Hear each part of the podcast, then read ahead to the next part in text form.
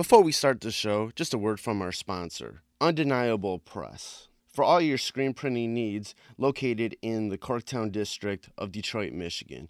If you ever need any t shirts or any other little promo accessories, posters, or whatnot printed up for you, go to Undeniable Press. They're located once again in the Corktown district of Detroit, Michigan, and you can uh, reach them at facebook.com slash undeniable press Detroit. And those same guys who do undeniable press also have a clothing line called 20 by 20 apparel. It's very much wrestling themed, all sorts of nostalgic themes in regards to the history of wrestling. And you can go check out their clothing line at 20x20apparel.com. That's the number 20x, the number 20 apparel.com. Now let's start the show. Fresh, fresh, fresh, fresh is the word. I'm Jim Duggan, got long wood for plenty hoes. I keep it fresher than fresh, but you already know. You suckers bummy, I'm money, I got a ton of flows. My weed loud like a motherfucking thunder roll. Your shit quiet like you ballin' on a budget though. We see your kicks and we laugh and yellin' what are those? You see me shining like a suit on puffy. You know my grindin' shit is too strong, buddy. That's why the dude call money. I be stuntin' like it's nothing at all. Cause it's nothing to me. It's probably something to y'all. Trying to smoke like me, then come and fuck with your dog. Got a closet full of kicks, you can't all. And I'm fresher than the freshest, you can tell it's in my essence. Bitch, you see the way I'm rapping, yes, I do this shit to death. Until I'm running out of breath, or tell somebody cut a check. But either way, you know it's fresh, and either way, you know it's fresh. Fresh, we fresh. Fresh, Fresh, fresh, fresh, goddammit, we fresh. Fresh, fresh. Welcome to the first edition of the Beats and Body Slams edition of Fresh is the Word. I am your host, K Fresh. These are the editions of Fresh is the Word that are solely focused on pro wrestling outside the main roster of the WWE. That could be NXT, the Indies, New Japan Pro Wrestling, any other sort of wrestling in Japan, any sort of wrestling in States, any sort of wrestling in the UK, just pretty much any wrestling that I want to talk about outside the main roster in the WWE. We do me and V Styles do that on the other episode. On the other episodes, you know, we talk about that at length. But I haven't been really been able to talk about any of the indie stuff or the New Japan stuff or even just get wrestlers on the podcast to you know, interview about their thing. But guess what? That has changed. I have a wrestler on this podcast this week, and he he's, a wrestler, and he also does music too. DJ Z, or some people know him as Zema Ion. He's currently in Impact Wrestling, and you know him from the from the indie circuits also.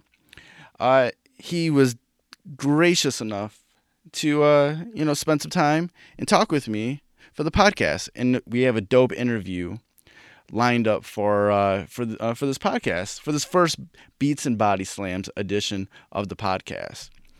In addition to the DJZ interview, I'm also going to have just like the other podcast a discussion portion. And uh, joining me for this time around, and probably joining me on a regular basis, will be Detroit hip hop artist and one fourth of the hip hop group Clear Soul Forces, the novelist.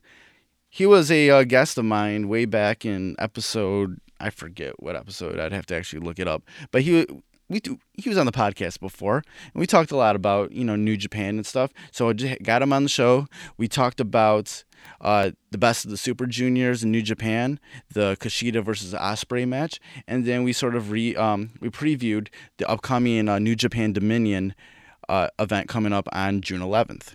Before we get into the DJZ interview, Like to just remind you how you can support the podcast. You can always go freshasthepodcast.com and just uh, share any links from the website on any of your social media.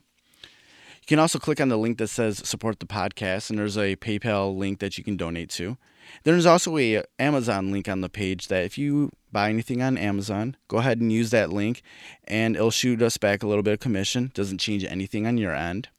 Also, you can follow Fresh as the Word at on um, Instagram and Twitter at Fresh as the Word One. That's Fresh as the Word, then the number one.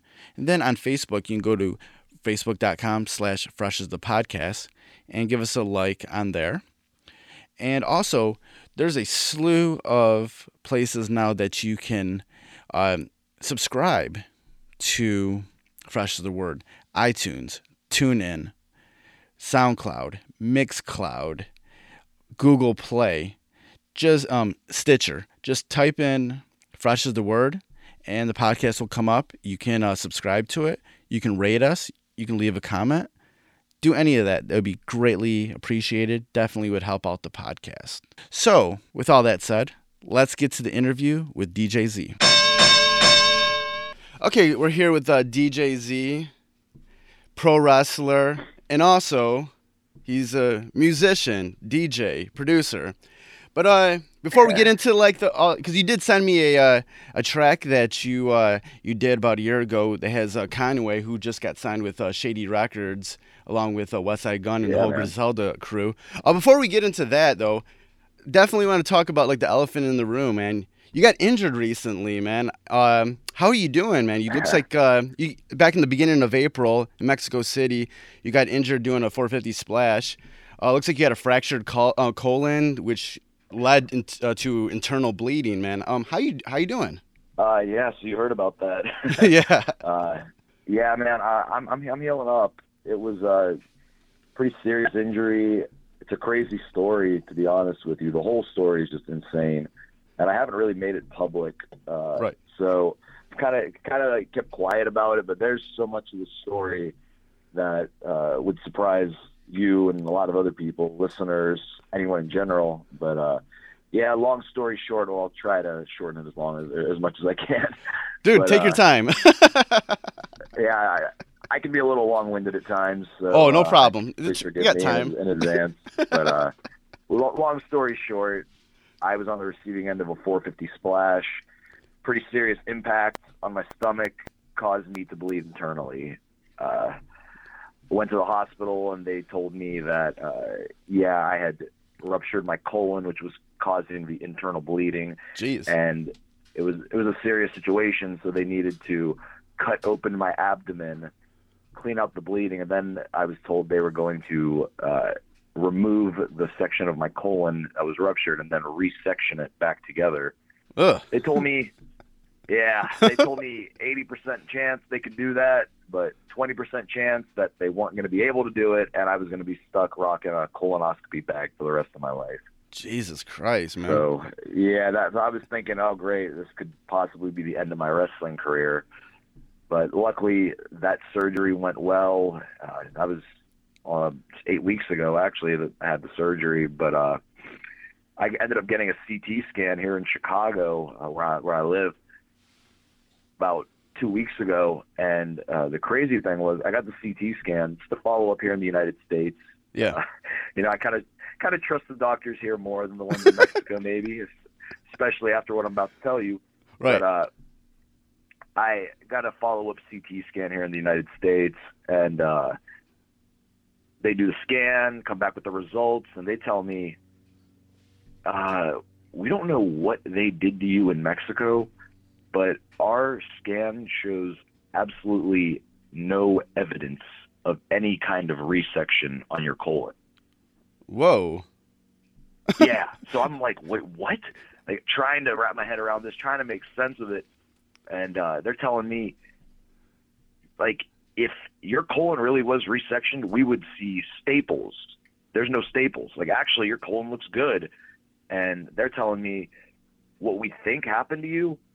They might have opened you up, cleaned that internal bleeding, but we're thinking they must have lied to you about the whole colon resection so they could squeeze more money out of you. What then? Can you believe that? Then what? What happened then? What? What did you actually injure?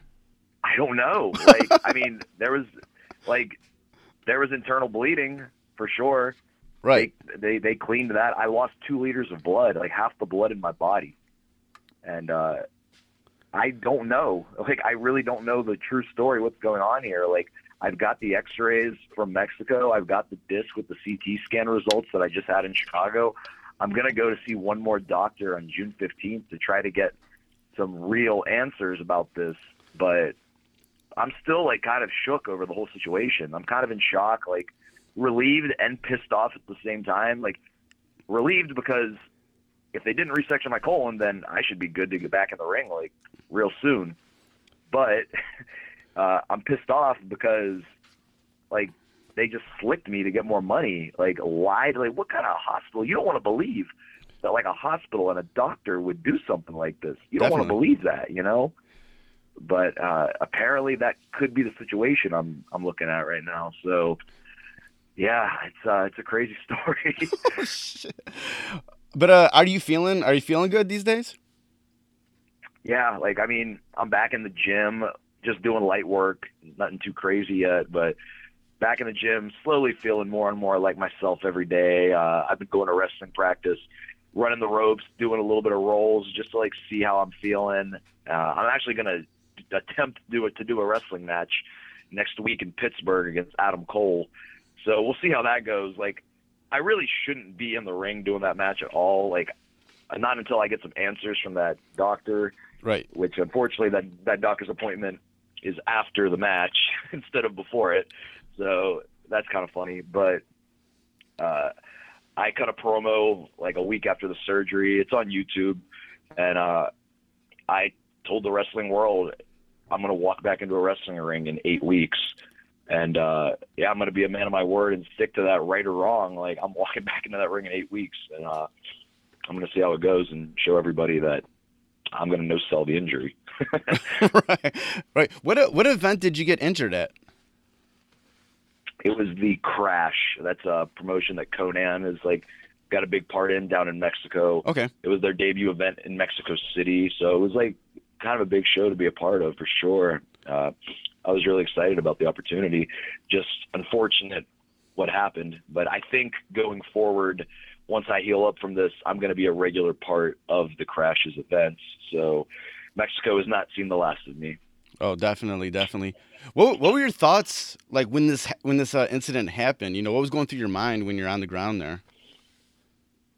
Uh, man, it, it was uh, it was pretty terrifying. Like I knew something was wrong, like immediately. Like when I took the 450, it felt like I got the wind knocked out of me. And after the match, I go back to the locker room and I, I just laid on the floor and I couldn't get up. Like I'm just thinking I must have broke a rib or something, but I knew something was wrong. And like the part that sucks is nobody even like checked on me for about an hour. Like I just laid on the floor and nobody asked me if I was okay, if something was wrong. Like I just laid there in pain, Yeah. turning pale apparently. Like when finally my boy Ricky Marvin uh, saw me laying there about an hour later and goes, "Yo, man, are you okay? You're white as a ghost." And I had to just be real. And like usually I try to like act like everything's cool, but I know my body and I knew something was like seriously wrong. So I told him like, "Bro, I'm not good. Like I need help."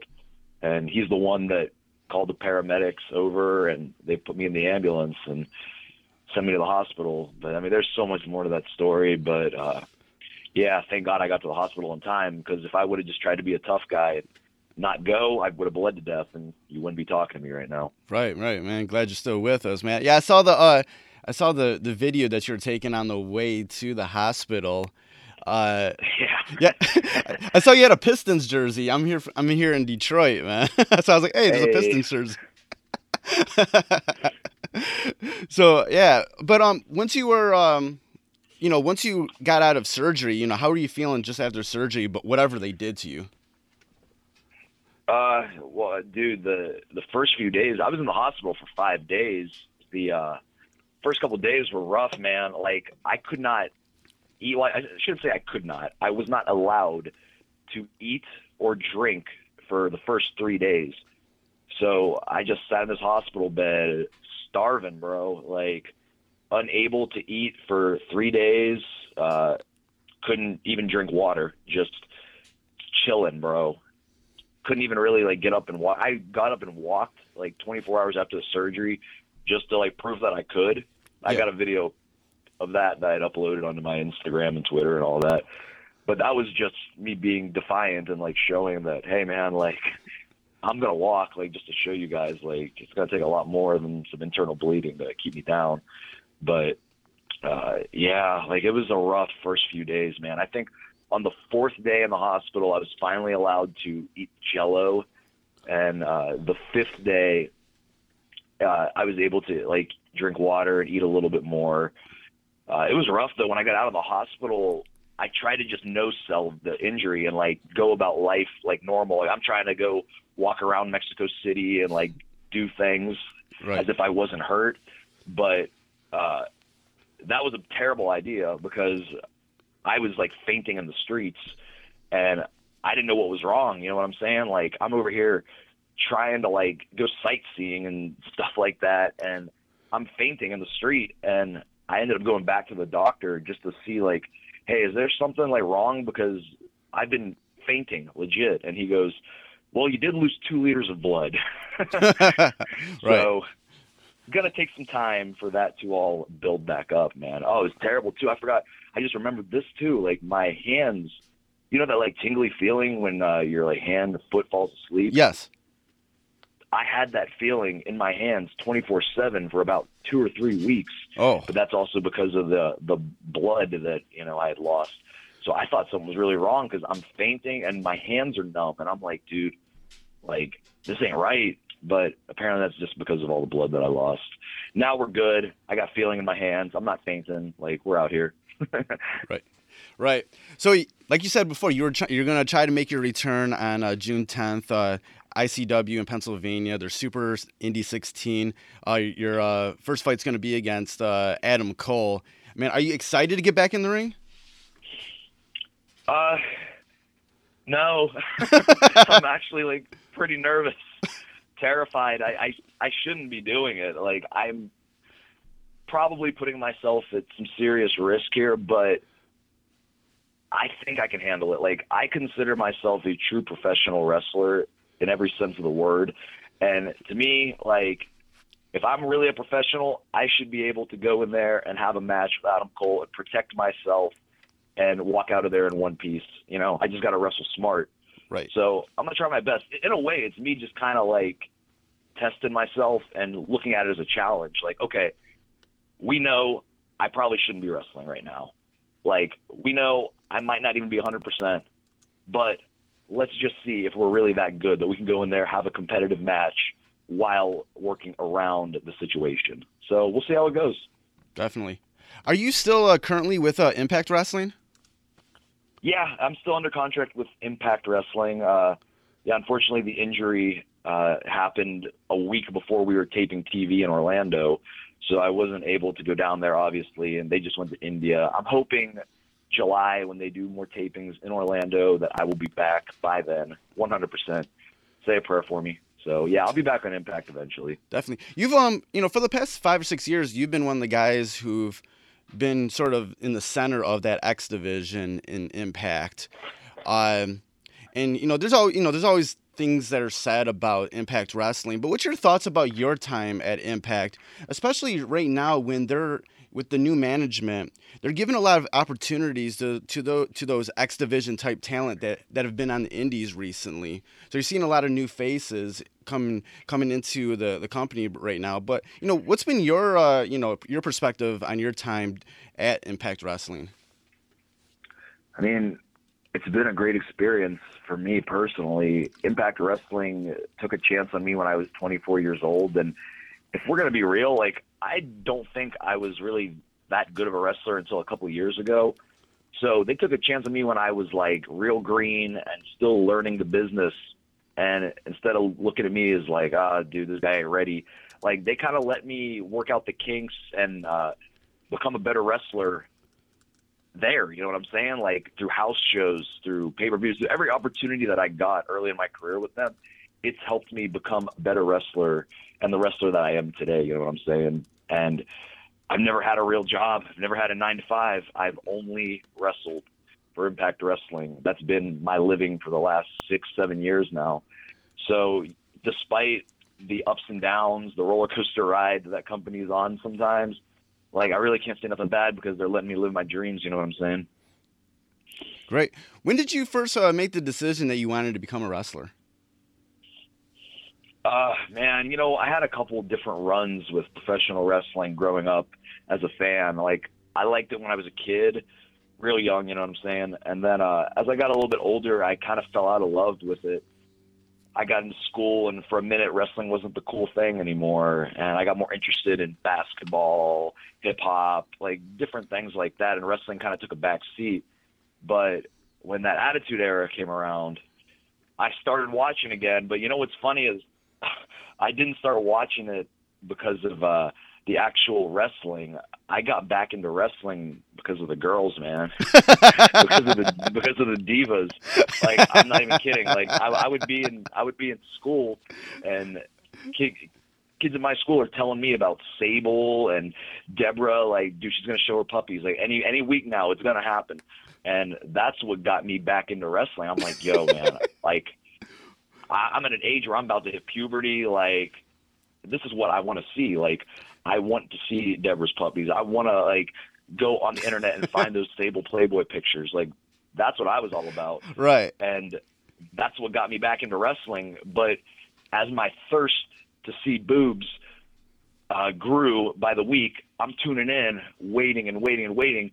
I actually started to appreciate the wrestling side of it. You know what I'm saying? like, I was watching wrestling so much, just trying to see some tits, that I ended up like actually getting interested in the storylines of the characters and uh, the athleticism. Right. So then it became like, oh well, I'm, now I'm watching Raw, and now I'm watching Nitro too, and I'm seeing cruiserweights and seeing what they're doing, and I'm just becoming like a fan all over again. And when I got the internet around age 13, game over, bro. When I got the internet and I was able to get on there and discover Japanese wrestling and Mexican wrestling, buy tapes, Right. man, it was a whole different ball game, and everything changed for me. Like I just became this like super like wrestling nerd, trading tapes with people all over the country, and just spending all my free time uh, watching wrestling tapes alone in my bedroom. Who is your who is your um who is your favorite diva? uh, like Trish Stratus is always going to be Bay for me. Like oh, yeah. I remember, dude, when I had the internet when I was a kid, I don't know why, I just assumed that like every celebrity chick had posed nude.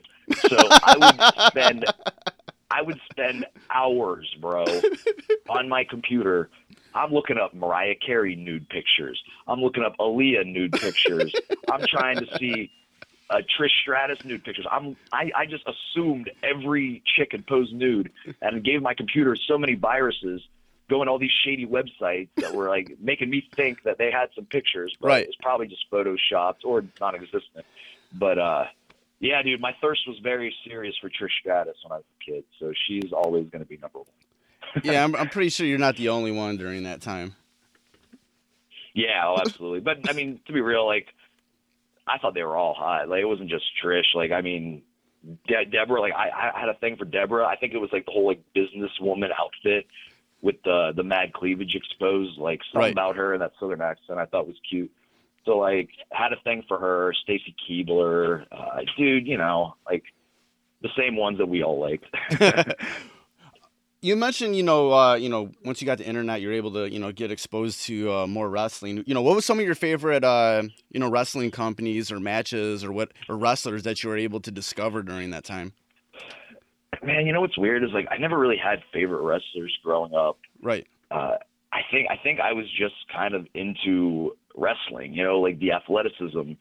I just liked seeing the athletes and the cool things that they were pulling off, you know. Like there wasn't one guy that ever like jumped out at me and I was like, that's my favorite wrestler. But uh when I started following Japanese wrestling, Mexican wrestling, the independent scene, uh CZW was actually like a pretty like influential company for me as a child, like uh or as a teenager rather uh, the shit they were doing in 2001, like Amazing Red and the SATs, uh, the Briscoes when they were like 19, 20 years old, however old they were, Yeah. like Trent Acid, like these guys, like they were influences on me. Uh, pretty much the whole like East Coast independent scene, uh, like around 2001, 2002, early Ring of Honor, all that stuff.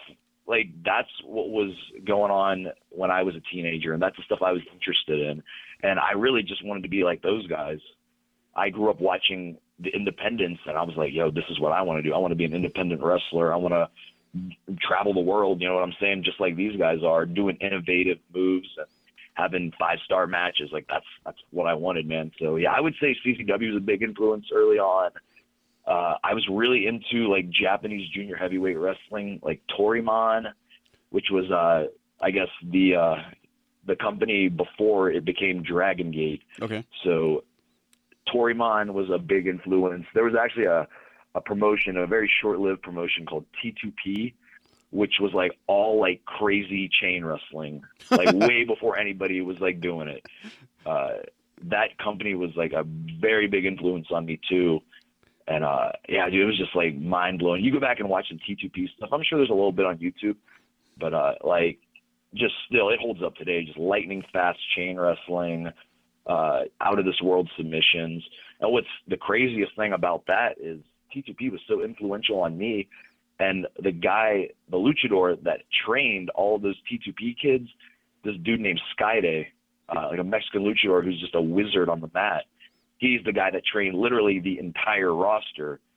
Like, what's so crazy, like 14, 15 year old me would be so proud.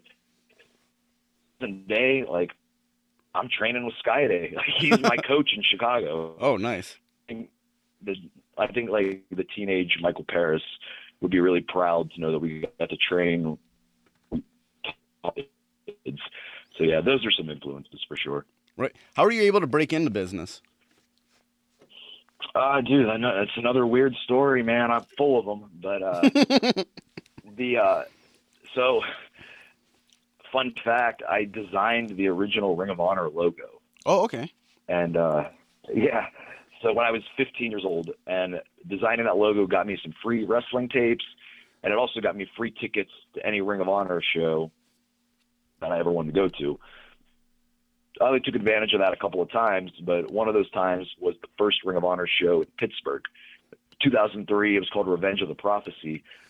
I went to the show, uh, stuck around after the show to mark out and meet some wrestlers, and I met CM Punk and Colt Cabana, and the, these are dudes that I watched on a lot of independent tapes, and I talked to them for a minute, and I asked them, or like, what do I got to do? Like, what do you suggest?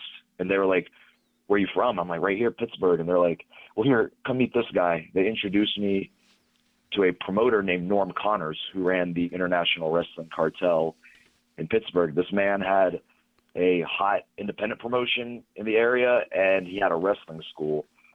So he gave me all the info, and a few months later, I was joining that wrestling school, and the rest is history, man. So IWC, where I'm wrestling on June 10th, actually, Awesome. still going strong today. Awesome, awesome, awesome. During um, you know, during your whole career as a pro wrestler, you know, do you have a favorite match or a couple favorite matches that you've been involved in that kind of stick out in your mind?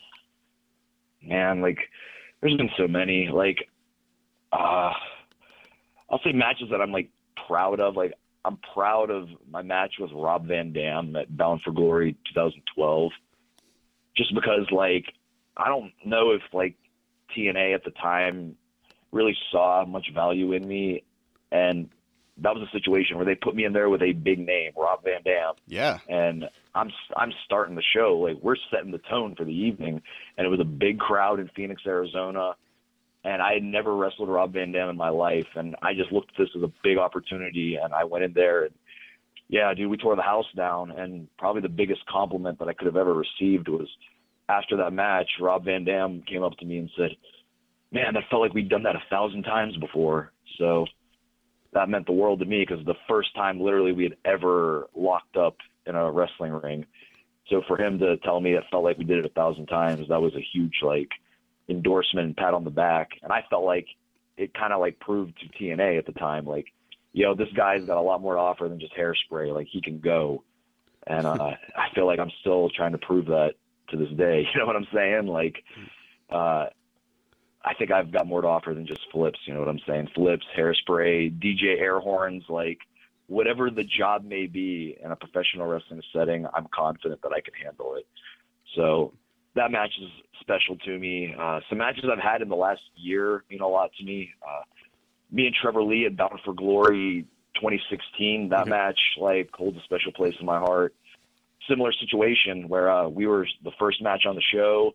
They actually announced the match like last minute, like the day before the show. Okay. So it was kind of like a it was, was kind of like a throwaway match. Like it, they hadn't been building it on TV. It was like, oh yeah, by the way, we're gonna have an X Division title match, Trevor Lee and DJ Z, and uh, they actually gave us time. Like you watch Impact and a lot of the matches, X Division matches rather, they're only getting like five six minutes. I think they gave me and Trevor Lee like 15 minutes or something like that. Nice. So we were really able to put together like a nice little story and uh, have a nice back and forth match.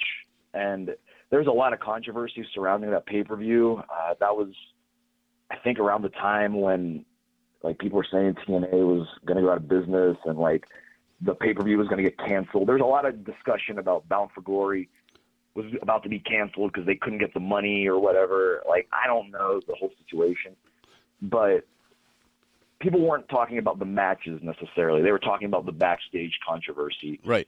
and they kind of put some pressure on me and Trevor Lee to make people forget about all the controversy. Like, guys, just go out there and have a killer match.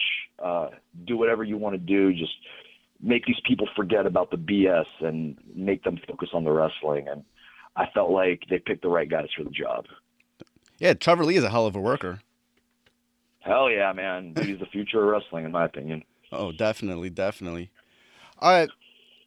You were you were born in uh, Manila in the Philippines, correct?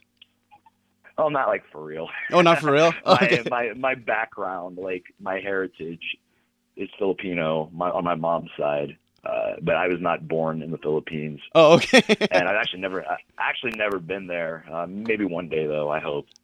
okay. So you're from Chicago? That's where I live now. Yeah, I'm originally from like Pittsburgh, Pennsylvania area. Oh, okay. All right. Cool. Cool. Yeah. One of the, uh, you know, one of the other things about you that you know, and I mentioned it at the opening of this uh, interview was that DJ Z isn't just a wrestling gimmick. You actually are a DJ and a music artist.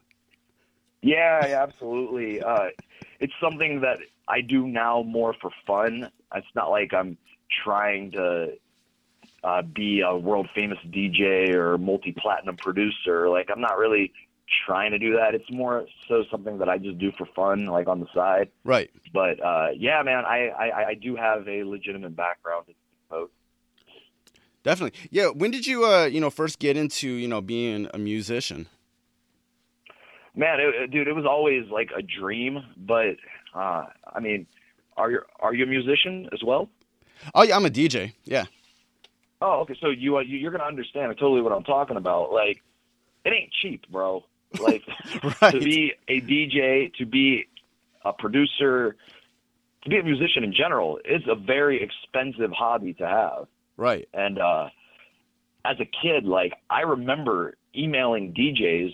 It was always like a dream. Like I remember being 12, 13 years old and emailing DJs and asking them like, what do I need to do to get started? And at the time, they probably told me, you know, you're gonna need some Technics 1200s.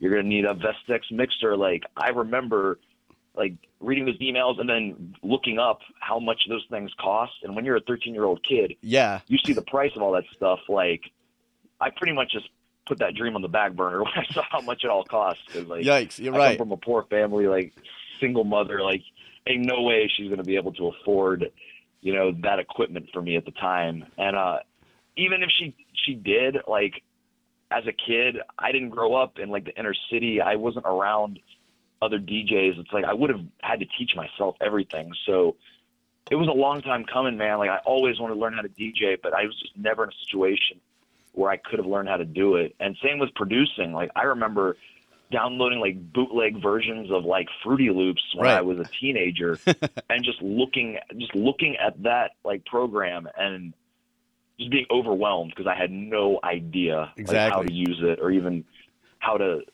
start using it. You know, at, at the time there was not YouTube, there was no tutorials. You know what I'm saying?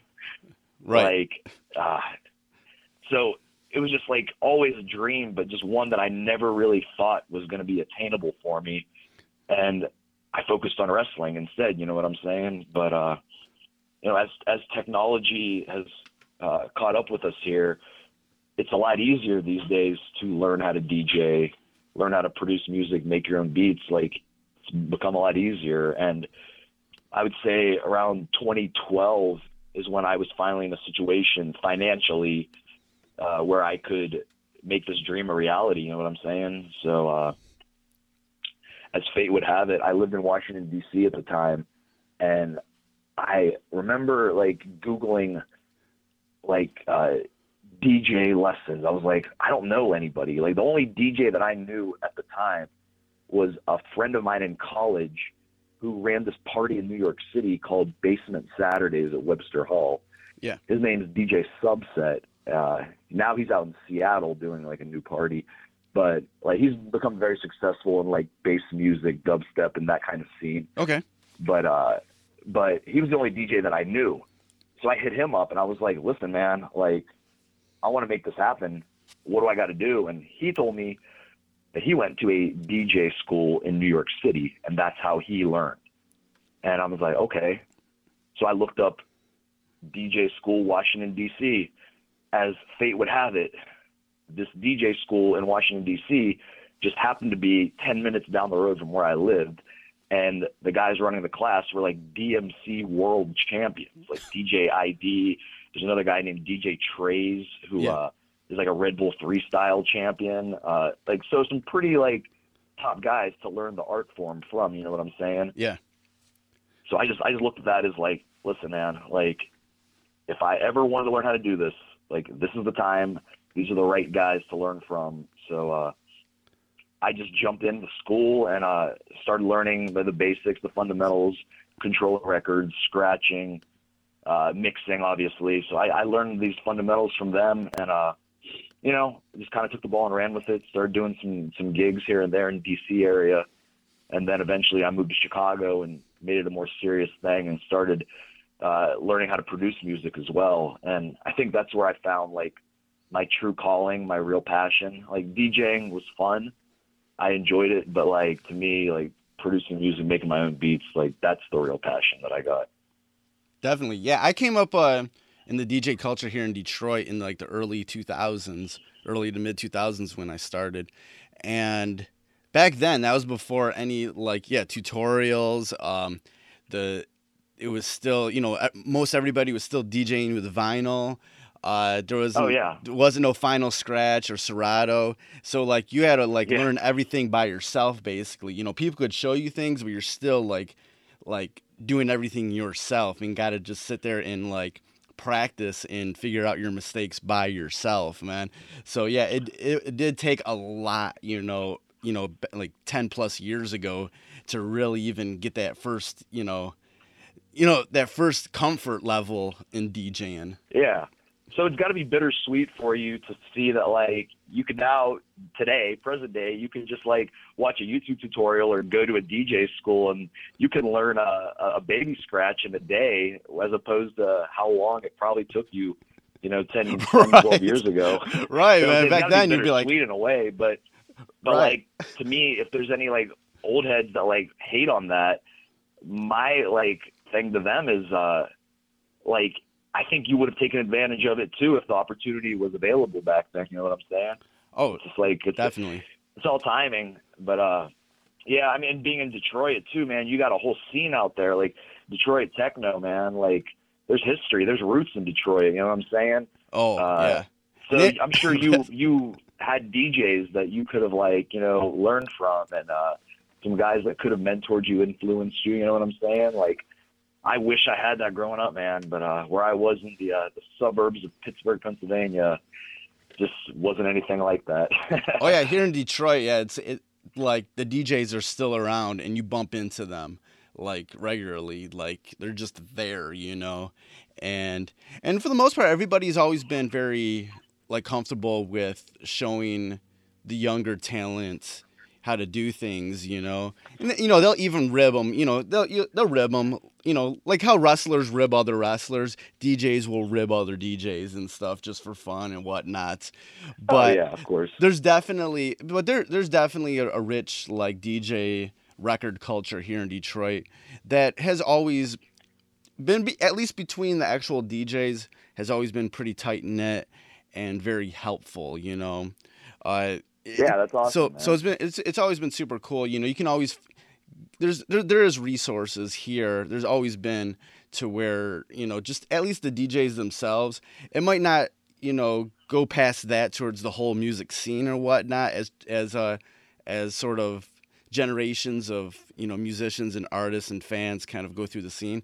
But at least for the DJs themselves, you know, it's always been pretty tight knit, and they sort of kind of take you know young younger talent under their wing. Hell yeah, man! Hey, did you go to the Movement Festival? This is the first year that I didn't go to the movement. I've been there every year since like 2000.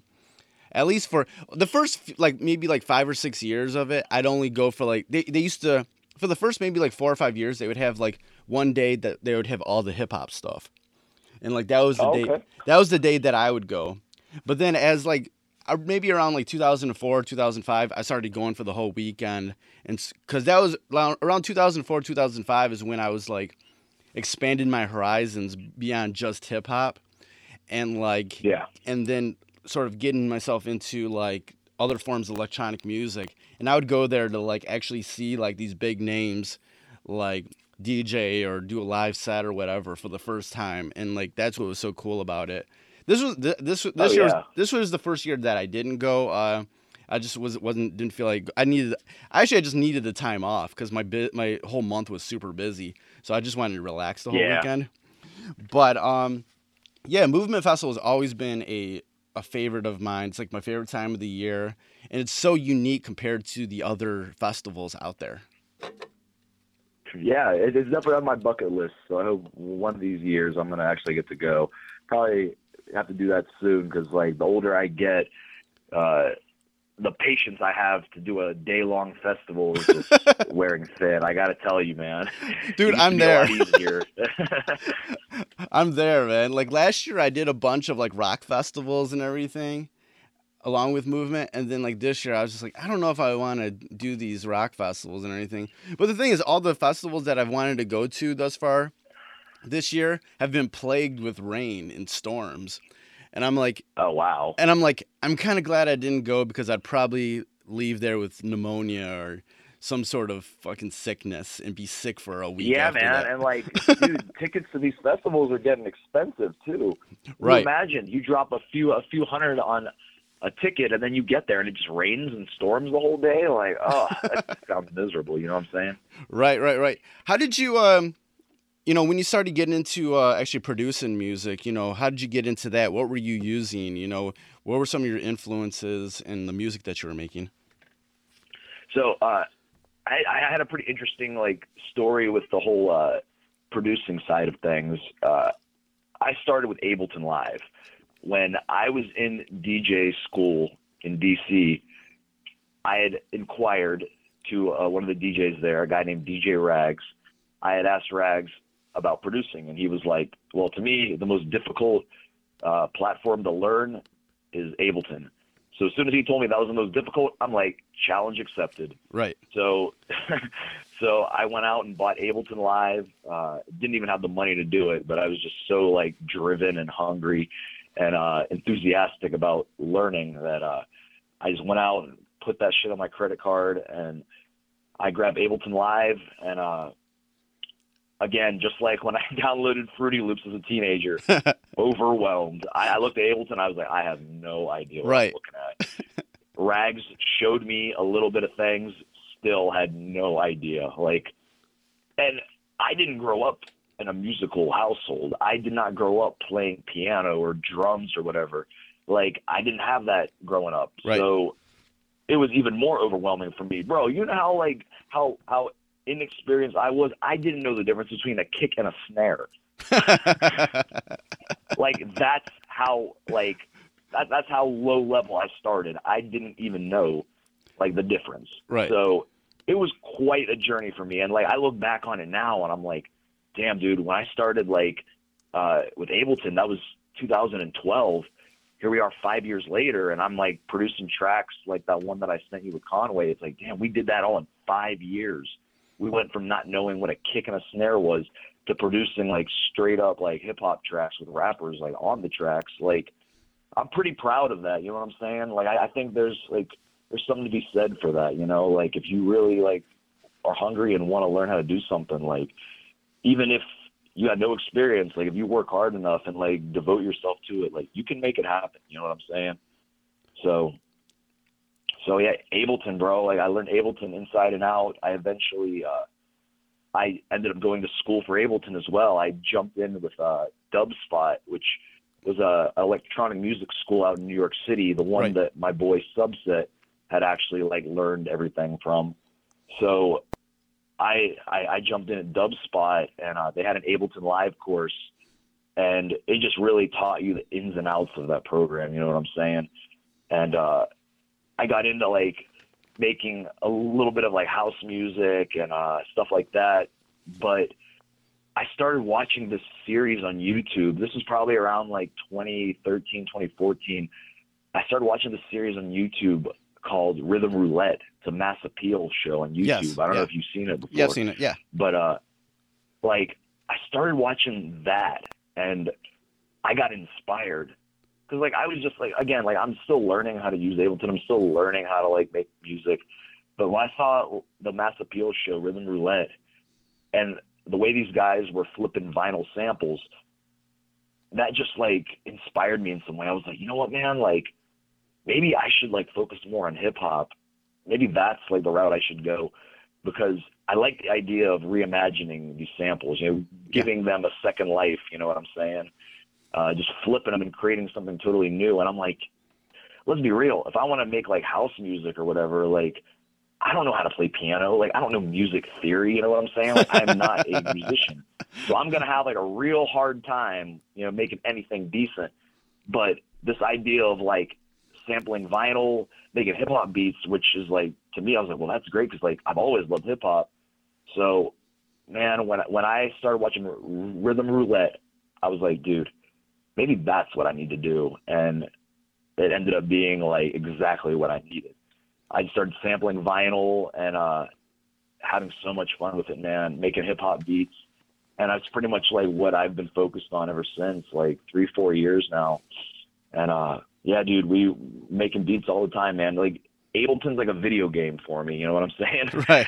So, yeah, dude, love to flip vinyl. Uh, I, I, I've, I've, done, I've did some projects where like I, uh, I would sample vinyl, but like make a whole track out of using only like samples from vinyl. Like I wasn't using the same like packs that everybody was using. I'm not using the Lex Luger drum kit. You know what I'm saying? Right. Like I, I saw it more as a challenge. Like, well, let's find like some samples for like off vinyl for like every part of the song. I'm gonna find the kick from a vinyl record. I mean, that's how we used to do it. The hi hat, like everything. Yeah. And like just just for a challenge, you know what I'm saying? And uh, like yeah, that that was like really fun for me. So like yeah, dude, that's that's what we do now. Like sampling all day. Definitely. Yeah, I, I've only been like during my my time in music, I've only been you know DJing. I never got into producing, but recently I did kind of get the itch to sort of learn something. So I did uh, get me a uh, Native Instruments uh, Maschine Mikro. So I am like Oh yeah. I am in the middle of like learning how to use that. You know, I just start I just got it recently, so I'm watching some tu- tutorials and like just seeing how everything works on there. But it looks like this like and definitely with like a lot of technology, but with like the the the Maschine and the Maschine Mikro and like the interface on on the computer, the program, it very much like I feel like is very close to how I think about things. So that's why I kind of like it. Yeah. Oh yeah, absolutely, man. So you got to find what works for you. There's so much like technology out there now. You know what I'm saying? There's so many devices, whether that's a machine, Ableton Push. Like, there's just so much out there. It's like you know, you gotta like find what works for you. Like, I got an Ableton Push, but like that didn't really work for me. You know what I'm saying? Uh, Now, like, dude, what I use a lot of the time now is like a little like Novation like uh launch pad. You know what I'm saying? Like, Yeah. uh, and that's what works for me. You know what I'm saying? So you just got to find like what you're comfortable with and like what uh, helps you get the sounds in your head like out. You know what I'm saying? Definitely. When you were young, you know, what, what what sort of music were you listening to? Dude, just a whole mess of stuff, man. Like, uh, you want to hear something like crazy? Dude, I'll tell you a crazy ass story. Okay. Uh, the first CD I ever owned, you know, like I hear like friends of mine, especially like music friends of mine, and they'll talk about like, yeah, the first like cassette tape they ever bought, first CD they ever bought. It's always something cool. You know what I'm saying? Sure. Like always, these, these dudes are like, yeah, dude, Wu Tang Clan first like CD I ever bought, like whatever it is, like. And I'm like, man, I really wish I was as cool as y'all because I don't know, man. CD that I ever bought, first CD I ever bought, and don't ask me why because I couldn't tell you. I was a Waiting to Exhale soundtrack. That was the first CD I ever owned in my life. Why the hell would I buy that? Ah. I, I can't explain it. Like that's embarrassing, bro. hey, you got to do you, man. You you know, shit. do you? I think I was like 11. I think I was 11 years old, man, and I was jealous because like my neighbor, like this this, this dude, uh, he was spoiled. He had a CD player, which I mean, for me and my broke family, like, dude, CD player was like out of the question, you know. Like, Right. I was like, I was getting music by a cassette tape and hitting record on a radio station when I heard a song that I liked. Yeah, yeah. That's And, how I uh, used to do it. Like, yeah. like that's how I was like getting music because my mom was not able to afford, you know, CDs or a CD player. right. But uh, yeah, dude, around age 11, I got lucky, and uh, my mom finally got me a CD player, and I got to choose one CD, man. And I don't know why, but I chose the Waiting to Exhale soundtrack. hey. But uh, but as far as like like music that I was into as a kid, dude, just a whole mess of stuff, man. Like, uh, like when I I think back to it now, it's like Eminem was definitely like a favorite of mine. I remember being 12 years old and uh, getting the Marshall Mathers like uh, LP or the Slim Shady LP was the first one, right? Yeah. And uh, and uh, yeah, 12 years old. That's to this day like the only CD that my mom ever took away from me for like bad language and stuff like that. but that just that that made me like want to listen to it more. You know, that made me a bigger fan. And uh, but it wasn't just like hip hop stuff. Like I was into everything, man. Like I remember being 11, 12 years old, and I I got into Marilyn Manson, yeah. and at the time it was like for like a similar reason, like because it was like so taboo. Like I remember like uh, friends of mine were like, "Yeah, we can't listen to Marilyn Manson." My mom said he worships the devil, and that made me want to listen to him more. So like, uh, there's just something about like people that were like rebellious and like, stuff that I wasn't supposed to like listen to Right. that made me want to listen to it even more. You know what I'm saying? But uh, yeah, I mean, everyone from Eminem, Marilyn Manson, uh, dude, even Insane Clown Posse. Actually, I remember like Yeah. getting the Great Milenko when I, dude. Do you remember Columbia House where you get like 12 CDs Yeah. for like a penny or something Yes. like that? Bro, I discovered so much music as a kid because of that. Like, if if the if the album cover looked interesting to me, Right. I might I, I might get it. And that's what happened with like ICP when I was like 12 years old. I saw the Great Milenko on Columbia House. Didn't Yes. even know what it was, and I was like, "Yo, I like that cover, that artwork," and uh, I got that, man. So like, yeah, I guess I grew up listening a little bit of Detroit hip hop as well. But uh, Yeah, I'm a big ICP fan. I don't care. ways. I don't care. Anybody say I don't care. I don't care. I've been an ICP fan since like I was 12 years old. That was like 93, 94. I don't care. I'm a big ICP fan, and I don't. And everybody knows. yeah, but it's like, I mean, dude, they're still around today. You know what I'm saying? Like the whole Mhm. gathering of the Juggalos, like it's incredible. Like right.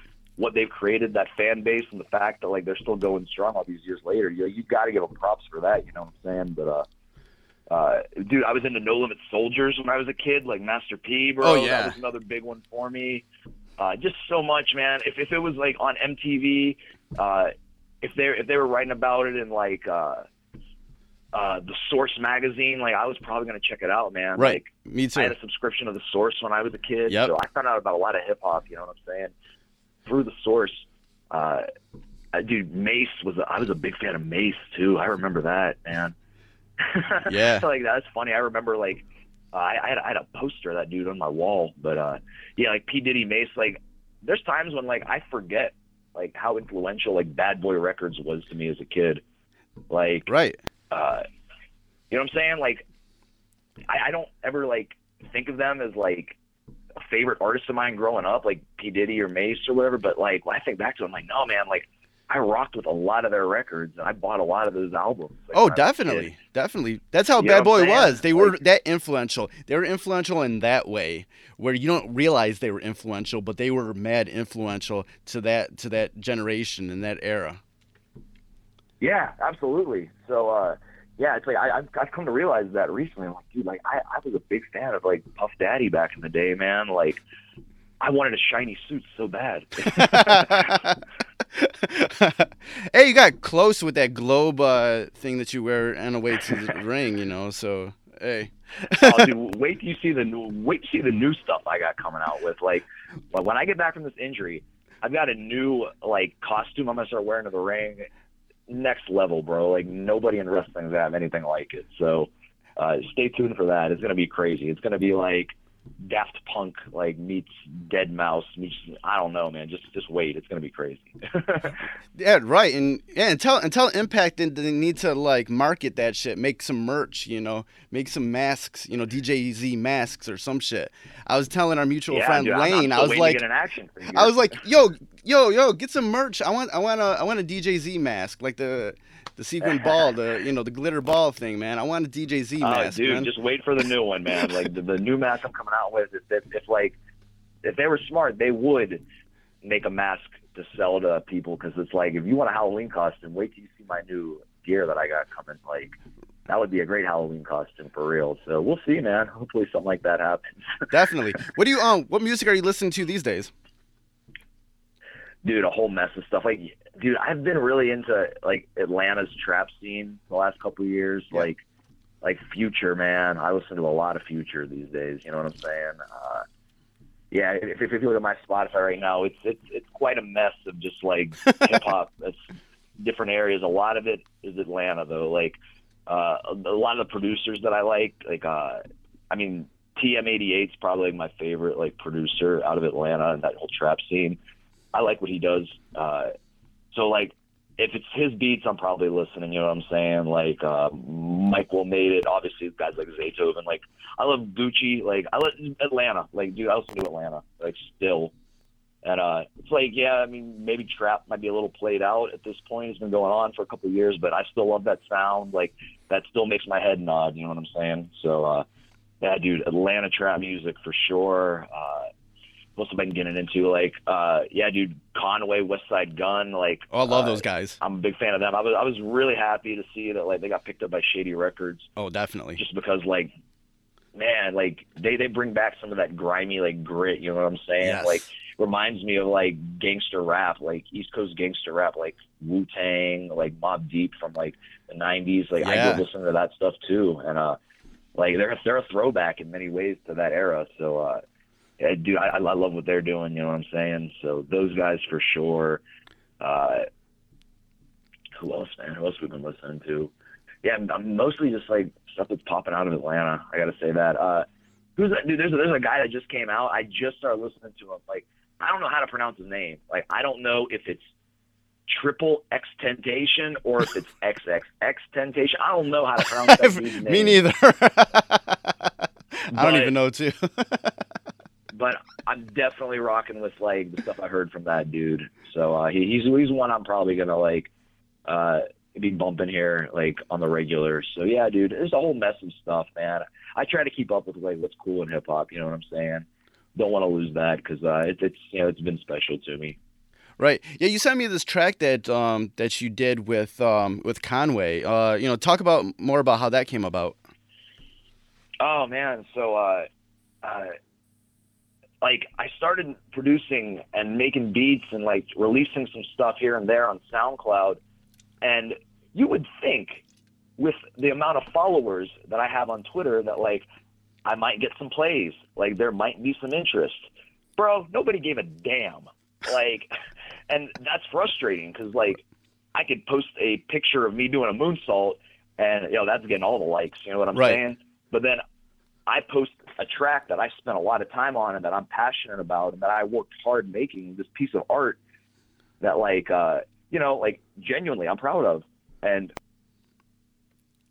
and uh uh nobody gives a damn about it. So I'm just like, dude, something's not right. Like I wasn't making music like to get fans and to get attention. Like I'm doing it for myself because it's what I enjoy doing. But Right. at the same time, you know, when you like put your heart and soul into something and there's like no response, like yeah, it's kind of a bummer. You know what I'm saying?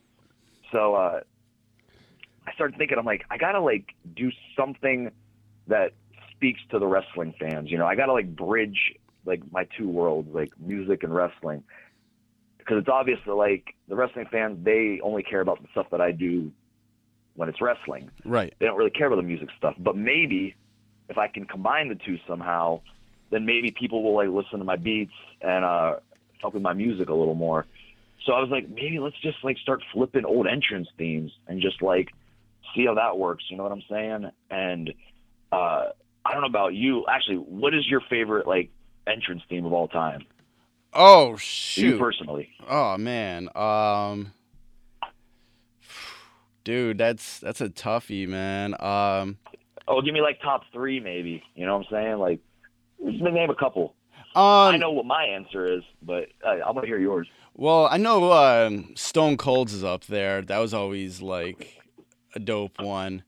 Um Yeah. I'm probably going to forget uh you always had Stone Cold's, you always had the um the NWO theme and Yeah, then classics. Yeah. and then um I always oh and I always love and I always loved like uh well no let's go with it Undertaker's theme that was always something Hell that yeah. gives you chills and yeah definitely yeah th- those probably maybe like my top three that stick out in my mind Hell yeah, man. So for me personally, my all-time favorite wrestling theme was Gangrel, The Brood.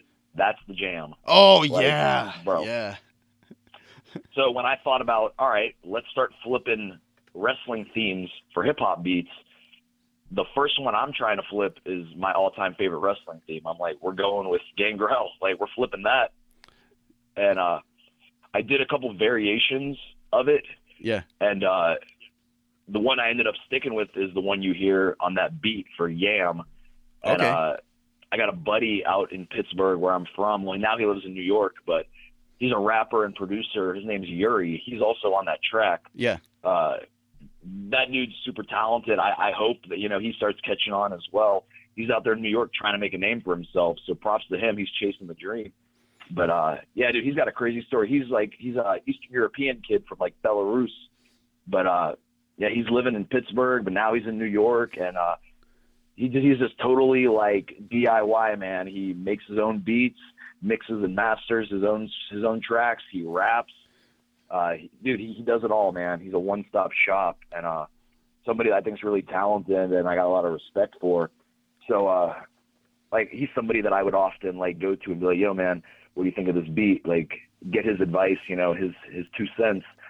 Gave me some great uh, suggestions for the Yam beat. Uh, worked with me on it to make it better, and uh, okay because I mean, again, music's expensive, bro. Like that, that dude, that dude, like he's got better VSTs than me, man. Like, let's be real. Like, I, I'm I'm not the one to like go on a torrent site and get like bootleg versions of Massive or Serum or any like VST. I would rather just buy it and support, you know, the Yeah. uh, the people that make it. That being said, yo, some of those synths and VSTs are super expensive. So like, I can like do an 808 with what I got, but Yuri's got much better stuff than me. So I'll like, I'll, I'll play him the melody. This is the sound that I want. Now use your VSTs to make it sound even better, because what I got ain't good enough. You know what I'm saying? Yeah. Not for what I'm trying to get out there. So that's kind of what happened with Yam. Like, uh, I think Yuri the beat, he uh, he made the bass knock a lot harder, and uh, he did a verse, and then uh, yeah, I, I hit up like one of my favorite rappers of today's generation, Conway, and uh, I sent him the beat, and I was like, "Yo, man, if you're rocking with it, I'd really love to have you on the track." And we worked it out, man, and uh, he murdered his verse, man. Just uh, it's a grimy little banger, you know what I'm saying? yeah and uh and it's got like a theme to it too if you listen to the, both of their verses like like what what we're kind of talking about is just like kind of like the stress of like growing up you know what i'm saying like i'm pretty sure conway yuri and myself all like around the same age uh late 20s you know about to be 30 at the time when we put that track out so like both verses like kind of talk about that, like just how how stressful and hard it is, you know, like growing up.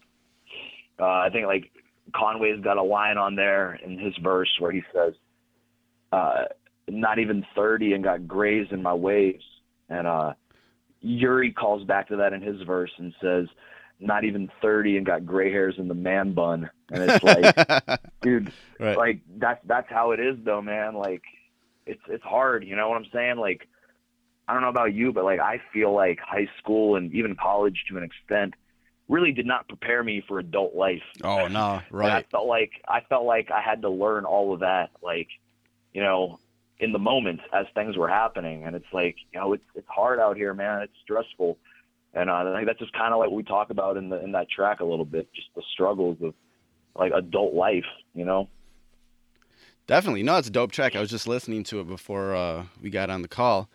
Uh, so yeah, def- yeah, definitely cool to hear the whole story about that. Yeah, Conway's definitely one of my favorites these days, man. It just like like you were saying, it's such a throwback to the the whole grimy era of uh, East Coast hip hop, and like the dude can spit, and he has a Oh, and his story's crazy too, man. Like the way his voice sounds is insane because he he got, he got shot like multiple times and it paralyzed half of his face. right. So he kind of talks like this, like a muffle, Yeah. because like half half of the dude's face is legit paralyzed, man. And I just thought that was like an incredible story. Like he didn't let that slow him down, you know. Like that dude almost died, and uh he's still out here like chasing his dream, making things happen. And yo, like he found success. Him and his brother both. Like Westside Gunn, man. Like Fly God, like that dude to me is like one of the coolest cats out there as well. Like I do hope in the future, like I can work something out and get, and get him on a track. But I don't know. After that Shady Records deal, they might be out of my price range. Oh, it's hard, man. Yeah, and those and those guys are wrestling fans too, man. All their countless wrestling uh, references on their songs and everything. And like honestly, that was how I found out about him. Like uh, years ago, they dropped that like Hall and Nash mixtape. Yeah, Uh, yeah, and like I mean, obviously, like yo, it's it's cool anytime a rapper like uh, is gonna shout out pro wrestling. To me, like that's like the type of thing that like helps wrestling become cool. You know what I'm saying? It's Right. like uh, that that takes wrestling as this like nerdy thing that some people are like embarrassed to admit that they like.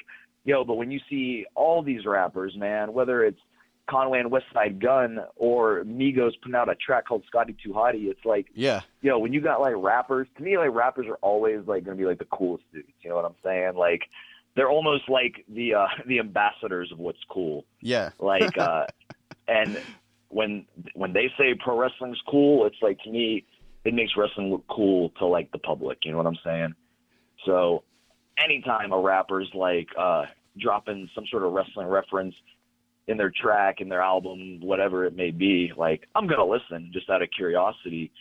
So years ago, man, I started rocking with that Hall and Nash mixtape, and I loved it, like like nonstop listening to it. And uh, I've just been a fan of their work ever since. definitely, definitely. All right, man, this has been great talking with you. Uh, you know, thanks for you know talking with me for the past hour about wrestling and music and stuff. Uh, where can uh, people find you online if they want to uh, follow you or buy some merch or you know anything in regards to DJ Z? Hell yeah! So follow me Instagram, Twitter at I am DJZ. You can find everything you need to know on there. Like uh, I got Pro Wrestling Tees store, uh, Pro Wrestling Tees. Look up Zema Ion, Z E M A I O N, and uh, do check out my YouTube show I started doing. I haven't made any any new episodes since I'm hurt and not on the road wrestling, but uh, fake fights and missed flights, man. That's my little like vlog that I started doing on YouTube trying to get some more eyes on that. So yeah, check that out and uh, the music as well. SoundCloud at I am DJZ. I'll be releasing some more stuff. I got some more projects I'm like gonna drop here in the near future. So be on the lookout for me. Great, man. It's been great talking with you. I'm glad you're feeling better. Can't wait to see you back in the ring. Good luck with everything. Hell yeah, thanks for having me. All right, man. You, you have a good day. Dude, you too, man. Thank you. I really appreciate the interview. Good talking to you. All right, man. Hopefully, I'll see you at some sort of wrestling event somewhere in the near future. Yeah, dude, uh, for sure. I don't know when I'll be back in Detroit. I, I did some stuff with XICW like a couple years ago, Right. uh, I'd love to get back and do some stuff with them. So we'll see, man. Like hopefully sooner than later. yeah. Sometimes I make it out to some of the other things in the uh, in the Midwest, like AIW or AAW stuff like that. I've been. oh, dude, let me know, man. I'm usually on like all the AIW and AAW shows nowadays. right. So when I heal, like I'll definitely be out there. So yeah, dude, please let me know, man. Would love to meet you. Definitely. Definitely. All right, man. You have a good day. You too, man. Take care. All right, peace. Okay, that was my interview with DJ Z. He really shared a lot of great stories. Uh, it was great to hear that he's doing well and his update on his injuries. So let's get to the Beats and Body Slams discussion part of the show. And joining me is comic book and anime fan and Detroit hip hop artist, one fourth of Clear Soul Forces, the Noveliss. How you doing, man? Yo, what's up, man? I'm doing good, man. How about you? Oh man, I'm awesome, man. I'm awesome. Man, I know you're happy, man. I know you're happy because your boy Kushida won the best of the Super Juniors tournament in New Japan Pro Wrestling. How you feel about oh, that? Hell. hell yeah, man. Um, it's crazy because I actually, I actually, um, I actually called him to win it too. Like uh, before it started, I just because he had, um, he lost, you know, he lost the belt to Takahashi at uh, Wrestle Kingdom. Yeah. and then he had kind of you know he was he kind of had lost a couple matches and and I just thought you know and then like he won the Ring of Honor television title Right. right before so I I, I just kind of I, I just thought it would be dope to see him like just come out of nowhere and win it you know and he you know he just won it what 2015 so Yeah. it's dope to see him win it again and the the last match was was crazy too so I'm glad I was I was super hyped when he won, and it was a he actually made a dog ass comeback too, man, because he was he started off and lost like a few matches in Yeah. a row, you know, and then he he made like this crazy comeback and won that shit, so it was dope. Yeah, man. That uh, yeah, that finals match uh against uh Chris Os- um Will Ospreay, not Chris Ospreay, Will Ospreay was uh Yeah. was that shit was dope, man. That was that was a really good match. Yeah, that yeah that final match was nuts, man. Like it's it was it's one of the best matches of the year to me. I don't know what you know, I don't know what Meltzer is gonna rate it, but to me it was five stars. But like, I always think it's way different if you if you see the match live instead of you know what I'm saying. If you see Yeah. the match live instead of seeing it when people tell you how good it is and that you should go watch it, you know, because then when you watch it like that, you're kind of like expecting you're expecting things, and then sometimes it don't. You know what I mean? Yeah. Like, like I saw the Omega Okada fight live. You know what I'm saying? So like whenever when it was when everybody was saying it's like the greatest wrestling match, I was like, you know, yeah, it's one of the best matches I've ever seen. You know, like I was I was down, but I feel like people who heard that and then watched it, they didn't really get the same. They don't get the same reaction as if you were to watch it live. Right. And the crazy thing is with like some of these matches, um, like uh, you know, that involve someone like Ospreay and Kushida and everything, you know, people will, you know, might bitch and complain about like all the flips and shit like that. But there's a Right. lot of good wrestling moves that actually go on, like actual headlocks and shit like that Right. that go on in I these mean, I- matches. I just, I just think people. I I don't. To me, I don't understand how you could not like that. Like I think Right. Will Ospreay is super talented. Like him and Ricochet have these like crazy ass matches, and it's like. I just, if you're a fan of wrestling, I really don't understand how you could not appreciate that because it's like, it's just some stuff that not everybody can do, you know. And I think that just bothers some people because it's because it's not something that maybe their favorite wrestler can do. So they're like, oh, that shit's that shit's stupid, you know. Right. I always kind of look at it as like that's some like superhero shit, man. If you're Yeah, like, if you're, like- Man, I was just about to say that. Like, you watch these guys fight, and one thing I love is, I love when when Ospreay and uh, I mean Kushida and Ospreay did it too. Like, they you know they do that their crazy sequences, and then they do the thing where they they do the the handspring off the ropes, and then they hit the backflip, and they just kind of kneel down on one knee, and they just look at each other, right. and the crowd goes crazy. Like, I love that shit. It's like. Literally, like two superheroes like fighting each other. It's like this shit's crazy. Right, right, right. and with that um with that win at the Super Juniors, uh, Kushida um, gets his uh, his rematch basically against uh, Hiromu Takahashi from uh, Los Ingobernables de Japan uh, at the upcoming uh, Dominion um, events for uh, New Japan Pro Wrestling on uh, June 11th. Uh, and that's already stacking to be a, a really dope event. Oh yeah, that's. I really, I want him to win that. Obviously, he's one of my favorite wrestlers in the world, and I really think that this is like Kenny Omega's time to finally win the championship too. So Yeah, we I get the we get the uh, rematch think between it's uh, gonna be a big night. Yeah, we get the rematch between Kenny Omega and uh, Kazuchika Okada. Um, after you know one of the best matches ever at uh, Wrestle Kingdom, and I think yeah, this could be this could be Kenny Omega's time, man. Like he needs. Um, like he, he he's had such a crazy body of work in Japan, um, Man, ranging yeah. ranging from like the most the last two years. yeah, his work the past two years has been crazy, and then he his his body of work in Japan has ranged from the most ridiculous shit ever, with uh, with fighting with uh, Kota Ibushi in the forest Kota and shit. Ibushi, hell yeah. with to like having like one of the best matches like of all time. Um, past couple years, you know, he definitely stepped up to be one of the the greats in New Japan, and he'll go down as one of the greatest um wrestlers in Japan of all time. I think. Definitely.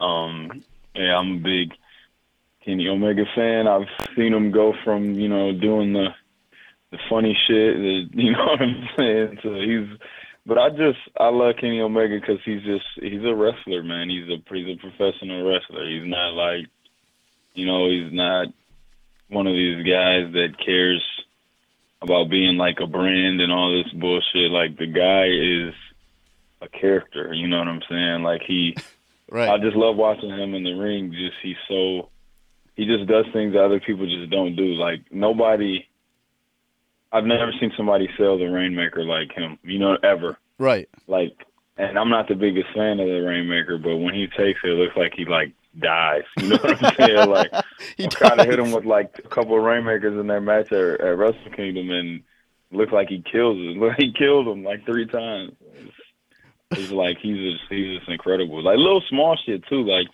when you watch Kenny Omega get whipped into a turnbuckle, it's it's like he actually looks like he got thrown into it. Like some people just kind of run to it and they turn around. Yeah. You know what I'm saying? Like you watch Kenny Omega get thrown into a turnbuckle and it looks like somebody actually full force threw him into it and he like isn't in control of what's happening. Like he just does little small stuff like that. Like he's a really good wrestler. Yeah, it, no, it's incredible the way he sells things, and but then he's like he always mixes in his weird character with that. Like what I loved at uh, at uh, the Super Juniors finals is like he um he tagged with um Marty Scurll. And Oh those, yeah, Marty. those two together are so hilarious because they're both They goofy are. as fuck, and and like I'm just sitting there, I'm like these two are just. Like their their their cockiness during that that match was so hilarious. I'm like I I, Yeah, was- I love seeing these guys good- together. I love seeing these guys together, man. Like, Right. Marty was definitely a good a good pick for uh Bullet Club for sure. oh yeah, I I'm I was a fan of his before, but now he's a part of the Bullet Club. Like, I love that guy. He's like he's like my favorite in uh, Ring of Honor right now. He has Right. he has such a great gimmick. I love his entrance music. I love everything about him. Man. It's so hilarious. I love I love the umbrella. I really want a Bullet Club umbrella. I hope they start Right. selling those, man. We Yeah. we need those. And all of it, all of his match, like I I watched a lot of his matches during the whole Super Juniors, and a lot of those matches were really fun to watch with him. Yeah, Marty is. It took me a while. He he's I'm like he's grown on me. I'm not like the biggest Marty fan, but I do. Like just because I'm not a fan of somebody doesn't mean I don't like appreciate. You know, I think Right. he's a good wrestler. I think his character is awesome. Like I I appreciate him man. everything that he does. You know, he's he's definitely he's definitely like super talented do, and um, he's had a big year too, man. Like you know, he won uh last year, won Battle of Los Angeles. Now he's He was Ring of Honor Television Champion. He debuted in Japan, so you know I always look at. I'm a huge fan of New Japan, and I have been for like a really long time. So I always look at when an indie guy is in New Japan, like I feel like that's like their, that's like the stamp of approval. Like this, you know what I'm saying? Like this guy is, he's the real deal and shit. Like that's why I love seeing Ospreay, you know, succeed over there. They love him. They love him in Japan Yeah. you know. So I like seeing him succeed over there. I liked uh I love seeing uh Sabre Jr. join uh Suzuki Gun. That was dope. That was So dope. like- that was dope. That was dope. I love seeing uh I love seeing those indie guys hit it hit it hit it up in Japan. Dope. Right, right, right. Uh, know? I and I, I noticed this on one of the, the days of the Super Juniors, and it was so hilarious to me. Is that the the, the women in the audience just love all the Los Ingobernables guys. Like when Oh, they come man. out, when they come out, man. You When, hear them screaming you can hear them screaming their names and shit. So Dude.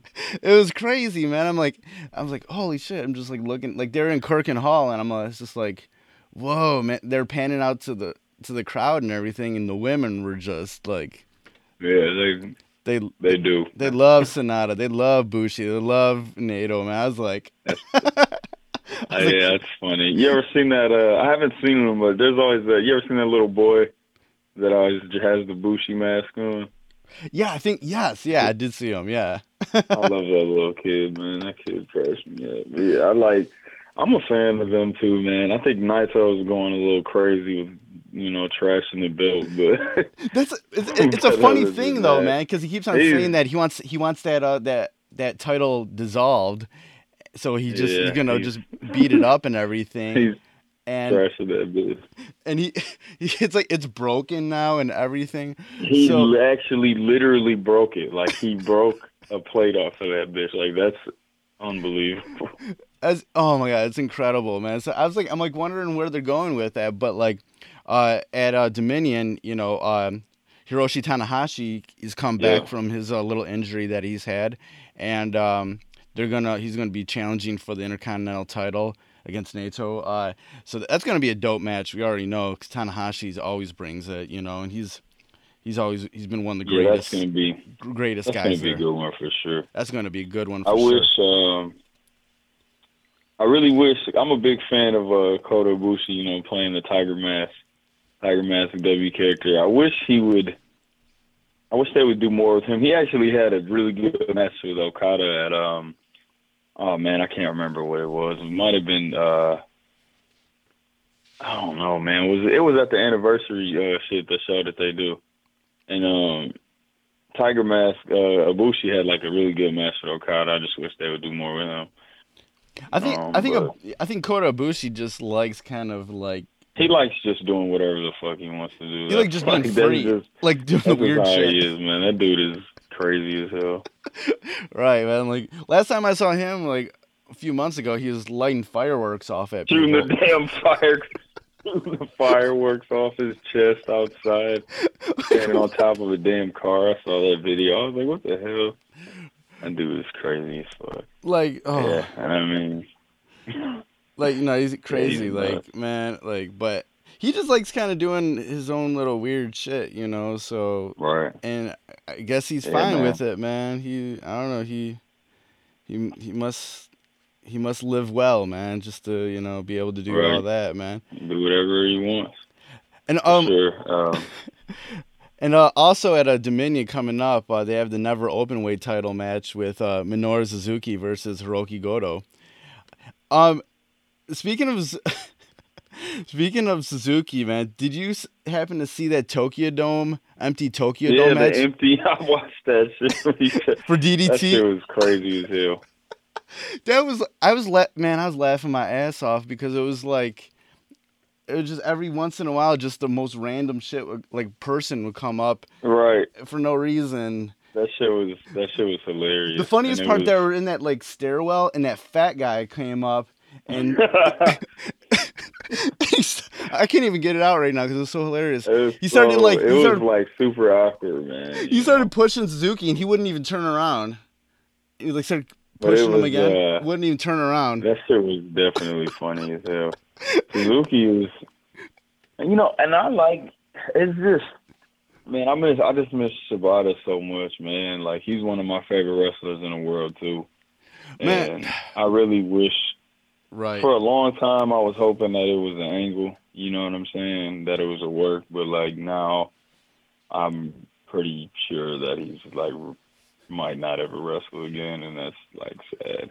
Man, I was always scared of that, man, with him, man, because Dude, I don't know why he, like, literally, bro. And I love his style. Like, I've been a fan of his like years, but I can't, I, cr- I can't even watch him headbutt people. Like, I look away. This shit is like disturbing. You know what I'm saying? right, man, It's- those it's those headbutts always scared the shit out of me. I was like, Yeah, dude. no. it's, and because it's it's not even it's not even a it's not even like a head on nose. It's like a skull on skull headbutt. Like you know what I'm saying? right. Like this shit is just ridiculously dangerous, man. Like, and I miss him because I feel like the the never open weight scene is kind of missing something now. You know what I'm saying? Like, I mean, I, I like to. I, w- I would actually, I would actually like for somebody like, you know, uh, maybe Sabre Jr. or somebody get in there and get that belt. Um, I do think uh, I did. Did you see that um, they're doing the United States title thing now? Yeah, yeah. I think that's kind of cool. Uh, Jay Lethal's one of my favorite wrestlers. I'd love to see him like wrestle in Japan more. So that would Yeah, they're gonna be doing that two uh that two day uh event out in uh, Long Beach, uh, California. Yeah, I wish I could go up. to this. And um, there's been there's been Japanese companies that's tried this before, but the problem was they'd always send like their their second string talent and not everybody. exactly. And that was and it wouldn't be the people that people actually wanted to see. But for this, they're actually, you know, bringing the people that people want to see. And this is going to be the first Right. time that uh, Kenny Omega is going to be uh, Has been in the states in, in, a in the states time. in a long time, you know. So that's just that that's big. Just that just just with that, you know, because Right. only time he's been in North America is to do the Canadian dates, and yeah, he's usually not here ever. right, you know, That's dope, man. I'm, and every and every time every time uh, Ring of Honor comes around here, I'm always like kicking myself. I'm like, ah, I should have went to the Toronto date, man. Ah, I should have went to the Toronto date. Kenny was Yeah, there. see, that's that's what I did, man. Like this year, I didn't even think about it. I went to the, um, you know, I went to the one that was here, but I really should have just went to Toronto, cause, and you know, I kind of felt like the card. I was looking at all the cards for War of the Worlds, and I just felt like the Michigan one was like the shittiest one. Oh, they always like, they always do that. They always do that to us, man. Like it's, it's whack. Like, it, and it had mad. Everybody that I wanted to see was on the card, you know, but it was just the matches. You know, it was a lot of tag matches. Like, there's they like Jay do Lethal versus Kushida was that I think Philly maybe, and and it's like, damn, you know, those are two of my favorite wrestlers in the fucking world. I would have like freaked out if I'd have got to see them fight each other, but instead we get Jay Lethal and Tanahashi versus you know Ray Rowe and and uh, Hanson. And it's like that's dope, but it was like it would have been so much better to see like those guys in one on one, you know. Yeah, I and we, and we never Lethal get the actual. fight Tanahashi, and then he was then he teamed up with him instead. Yeah, we never actually get the cool, uh, like the cool actual uh, uh, matches here for uh, ROH. Right. It's always sort of like, Like- the We got a dog ass main event though, you know, but that was really it. yeah. Like the the uh, the tag with um, it was uh who was it? That was Ospreay. It was uh it was uh Chaos pretty much versus Bullet Club. That match was sweet. Right. Yeah, they always kind of like the past few ones that I've been to, they always had like really cool like Bullet Club sort of themed oriented like main events and those were always cool with Right. that um but aside from that, yeah, sometimes we get those like like tour the the, the tour oriented matches throughout the card like the road Right. to whatever where they just kind of it's like a just a random shakeup of of everything. Yeah, and I'm not, you know, and I'm not really a huge. I'm not really a huge fan of those kinds of kinds of matches of like 50 man tag matches. You know what I'm saying? Right, right. But, like, and then, man, and then it was like, man, we got a Naito, and he and Naito fought uh, Punishment Martinez, and that match was actually really good. But right. it's just like, man, you could have had, you know, you could have had, you could have had Naito and like Bobby or night, you know what I'm saying? You could have had. So I just think they could have had did some better matchups, but whatever, man. Yeah. Coming up at uh, Dominion, also, um, both of the the ta- the IWGP tag uh, belts will be uh, be on the line. Uh, Beretta and Rocky Romero, Roppongi Vice, um, the champs for the IWGP Junior Heavyweight. They're going against the Young Bucks, and then uh, the IWG IWGP Tag Team champs, the um, War Machine, will be going against uh, Guerrillas of Destiny.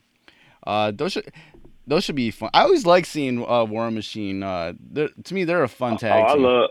I, I was yeah. I love War Machine, man. I was. I've seen uh, Ray Rowe live a couple times at uh, AIW Yeah. in Ohio. He's he's a good wrestler, man. So I like seeing them. I like I said, I like seeing the the indie guys succeed in Japan. I think it's dope. no, But I do want to see the Young Bucks get their oh, get the belts back. Though I'm a big Young Bucks fan. I somehow like I don't like this will never happen anytime soon, just because the way things are with WWE, WWE and everything.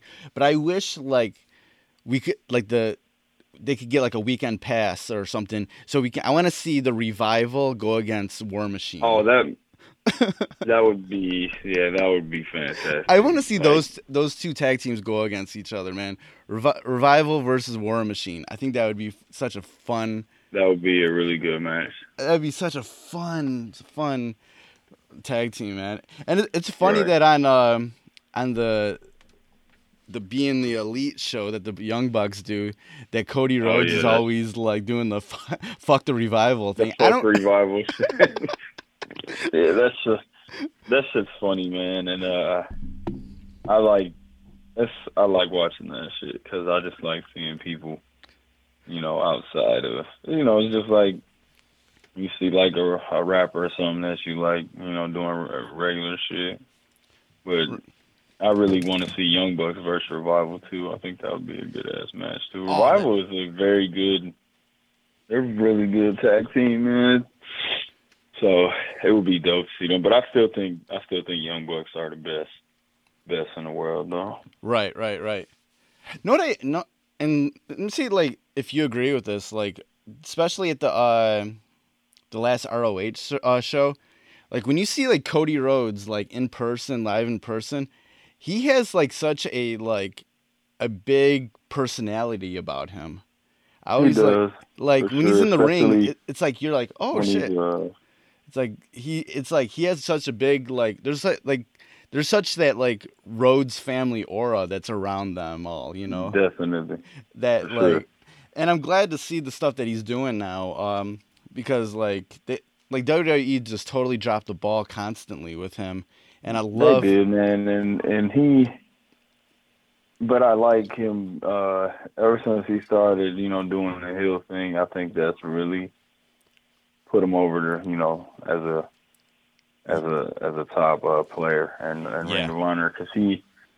When he first, you know, when he first hit the Indies, he was, you know, he was like pretty much doing the the babyface thing, like trying to trying to gain the respect on the indie scene and shit. Because he pretty much he, you know, he's wrestling royalty. He came from the Rhodes family, so right this is like his his first time, you know, grinding it out on on some indie shit, and I think he's doing a you know a really good job. So definitely he definitely definitely has that family personality. cool cool all right before we uh we wind down this segment there's uh something I wanted to uh, ask you and this is something I'm gonna ask you every time we do this segment but maybe uh in future segments we might have more time to uh, talk about it but the Noveliss let me ask you this what are the the current comic books or anime that you are currently uh, viewing these days all right. Uh, current current stuff. Uh, anime currently. watching uh, Dragon Ball Super. Obviously, um, My Hero Academia is another show that I'm really into. It's the newer shonen anime. Love that one. And um, I'm watching uh, uh, Mobile Suit Gundam, Iron, uh, Iron Blooded Orphans. That's the three, the three animes that I'm watching right now. Comic wise, I'm uh, reading um, the Darth Maul Darth Maul series. It's actually done by Marvel, and its, and its shit is is like I'm a huge Star Wars fan, and um, Right. it's, it just kind of tells the story of uh, what Maul was kind of getting into before uh, Episode One. So it's it's really dope, man. Like it's it's dope as hell. And um, reading that and the newest Iron Fist series that came out is way better than uh, like years and years ago. There was uh, the Immortal Iron Fist, which was the like the the best Iron Fist like series ever. It's pretty old. It came out like maybe 2010, something like that. I can't remember exactly when it came out, but Yeah. this is the one that's out now. It's only like a couple issues in, and it's and it's the best one that's came out since. It's like you know they didn't try to do too much. It's just takes on like the classic kung fu tournament. Kind of has that like Game of Death Bruce Lee vibe. So that one is uh it's dope. So those are the two comic book series that I'm reading right now. Word. yeah, I'm not. I'm not currently viewing any anime series, but uh, I have been picking up some uh, comic books recently. I really do like. Um, I've always kind of. I don't. I kind of go in and out with comics, but I always Right. kind of like those like grim fairy tale ones, like Wonderland. Oh yeah, I know. Just yeah. and stuff like that. So I'll pick up like some of those. But what I just started reading is like there's a new um Elektra series. Uh, Okay. that you, they just started. Um I'm cu- um there's like four uh, um there's four issues that they've done already. I've I've gotten the first two. It's uh pretty pretty dope thus far. I kind of like all the like the Daredevil and Elektra st- type stuff. So Yeah. I try to uh, yeah. go ahead and uh, read- Daredevil and Elektra are dope. yeah, I try to read a lot of those. I've been kind of going back and um, I read I read like a few like um, like things from back in the '80s and shit like that. Um, Right. But um, yeah, this new series uh, they just came out. Uh, it's pretty dope. Uh, so uh, I'm continuing to read that. Um, and uh, yeah, that's about it for right now. Uh, but yeah, I'm like I always check out those like grim fairy tale one, ones. Those are always kind of interesting to me. Yes, sir. Those uh stuff's good, man. Like you said, reading stuff from the from the eighties and stuff is always is always dope because you know most of the time that's that's that's the source material for like the shows and the movies that we're getting now. Yeah. You know, so it's always dope to to see see how it was originally. Right, right, right. All right, Noveliss. It's been uh, good talking with you. Uh, where can they, um, where can people find your stuff online? Yo, uh, uh, you follow me on Twitter, man, at the Noveliss, T H E N O V E L I S S. Um, Facebook, Noveliss, and uh, you can get all my music and download all my stuff uh, noveliss.bandcamp.com. Just put out a new EP called Dylan Instinct, so check that out, man. Cool, man. Cool, man. Thanks for, uh, thanks for chatting with me this week. Uh, have a nice day and uh, see you soon. All right, brother. Fresh is the word.